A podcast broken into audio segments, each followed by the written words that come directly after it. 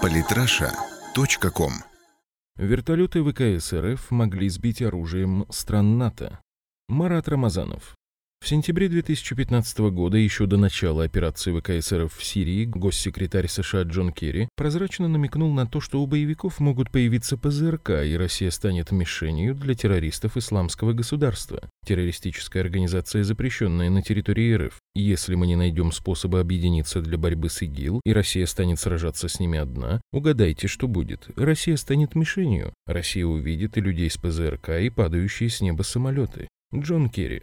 Согласно Керри, объединиться для борьбы с ИГ значит как минимум отказаться от поддержки Асада и признать повстанцев, фактически тех же террористов, в качестве законных властей Сирии. Уже в октябре 2015 года эти повстанцы запросили у США переносные ракетные комплексы «Стингер» для уничтожения российской авиации. Если американские противотанковые ракеты были переданы террористам, почему бы не попросить у кураторов и более серьезное оружие? Вашингтон не спешил передавать зенитное вооружение, но не потому, что переживал за Россию, российскую авиацию, а только по причине того, что оружие могло попасть в руки неконтролируемых ими групп, которые могли бы представлять гипотетическую угрозу для авиации США. Действительно, ИГА якобы случайно получала противотанковые ракетные комплексы ТОУ, которыми американцы любезно снабжали умеренных террористов. Из такого оружия авиацию подбить достаточно трудно, за исключением случаев, когда самолет сильно снижается. Но схема поставок была отработана, и вооружение по схеме страны НАТО, ближневосточные союзники США, умеренные террористы и Г в большом количестве доходило до последних. Отправка ПЗРК террористам была делом времени. В начале лета 2016 года появились сообщения об использовании боевиками «Стингеров» против российских вертолетов. Однако, благодаря тепловым ловушкам и системе радиоэлектронной борьбы РЭБ наши Ми-24 и Ми-8 оказались неуязвимы для террористов. Один из инцидентов довел боевиков до междоусобицы, поскольку дорогостоящие снаряды оказались использованы в холостую. Новое оружие террористов тем не менее, 9 июля боевики сбили сирийский Ми-25 с российским экипажем, прибывшим на выручку правительственным войскам Восточной Пальмиры, погибли оба пилота-инструктора. А 1 августа подбили уже российский Ми-8, на борту которого находились три члена экипажа, а также два офицера Центра по примирению, все они погибли. Возникает вопрос, каким образом боевикам удалось за столь короткий промежуток сбить уже два вертолета, которые раньше для них были практически неуязвимы. Возможно, террористы получили от своих кураторов более современное вооружение. Вряд ли стоит говорить о наличии у повстанцев средств подавления рэп, однако более эффективные ПЗРК попасть в руки террористов вполне могли. Журнал «Политическая Россия» попросил разъяснить ситуацию военного корреспондента «Комсомольской правды» Виктора Бранца.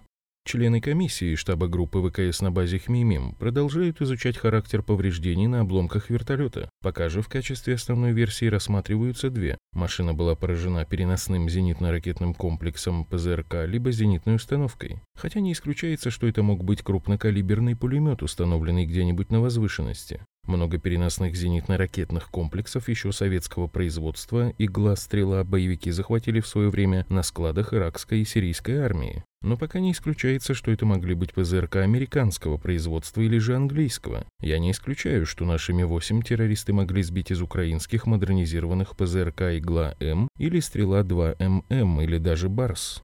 Виктор Николаевич Баранец.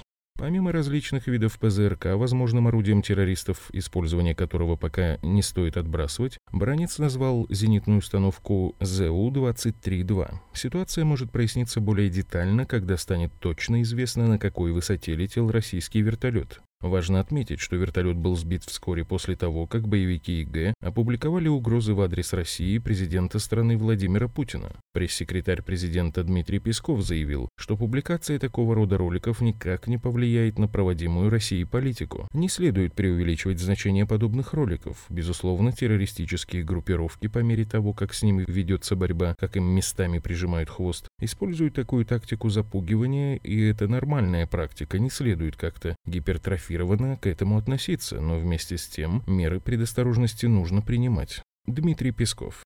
Однако все же определенная взаимосвязь между событиями прослеживается. Есть основания предполагать, что активизация боевиков является ответом на начавшуюся гуманитарную операцию в Алеппо, о которой объявили ВКС РФ официальный Дамаск. Накануне в ночь с воскресенья на понедельник боевиками была совершена неудачная попытка деблокировать город, в ходе которой террористы потеряли до 800 человек. Похоже, атака на российский вертолет, осуществлявший гуманитарную миссию, являлась попыткой отомстить за неудачу.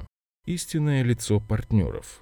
По данным Минобороны, атаку на вертолет произвели не боевики ИГ, а представители фронта Нусры, запрещенная на территории РФ организация, попытавшиеся недавно провести ребрендинг. Как подтверждает сирийский генерал-майор Яхья Сулейман, в районе Идлиба нет ИГ, там присутствует только Джабхата Нусра, с которой тесно сотрудничают многие так называемые умеренные оппозиционные группировки. Что касается вертолета, то нельзя исключать, что он был сбит из ПЗРК. Не стоит сомневаться, что безнаказанными действия террористов не останутся, о чем и заверил представитель Минобороны РФ на специальном брифинге. За время кампании в Сирии боевиков уже неоднократно наказывали, не станет исключением и данный эпизод. Глава Комитета Госдумы по обороне Владимир Камоедов также заверил, Россия найдет, чем ответить, и вооруженные силы тоже. Мы летали и будем летать. Наши силы находятся там для того, чтобы восстановить мир в Сирии, и мы добьемся этой цели. Так, по неофициальным данным портала Conflict News, авиагруппа ВКС РФ нанесла масштабные авиаудары по району, где был сбит вертолет Ми-8. Подконтрольные боевикам СМИ сообщают о том, что самолеты ВКС России, как разъяренные осы, несколько часов наводят ужас в этом регионе. Известно как минимум о сотне авиаударов российской авиации по району крушения транспортного вертолета у населенного пункта Саракип и авиабазы Абу-ад-Духур провинции Идлиб.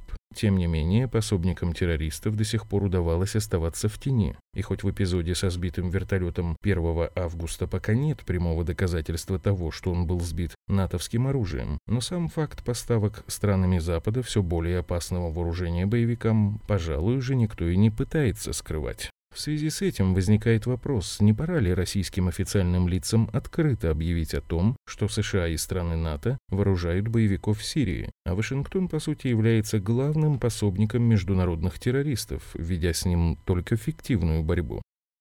Подписывайтесь на наш канал в Телеграм.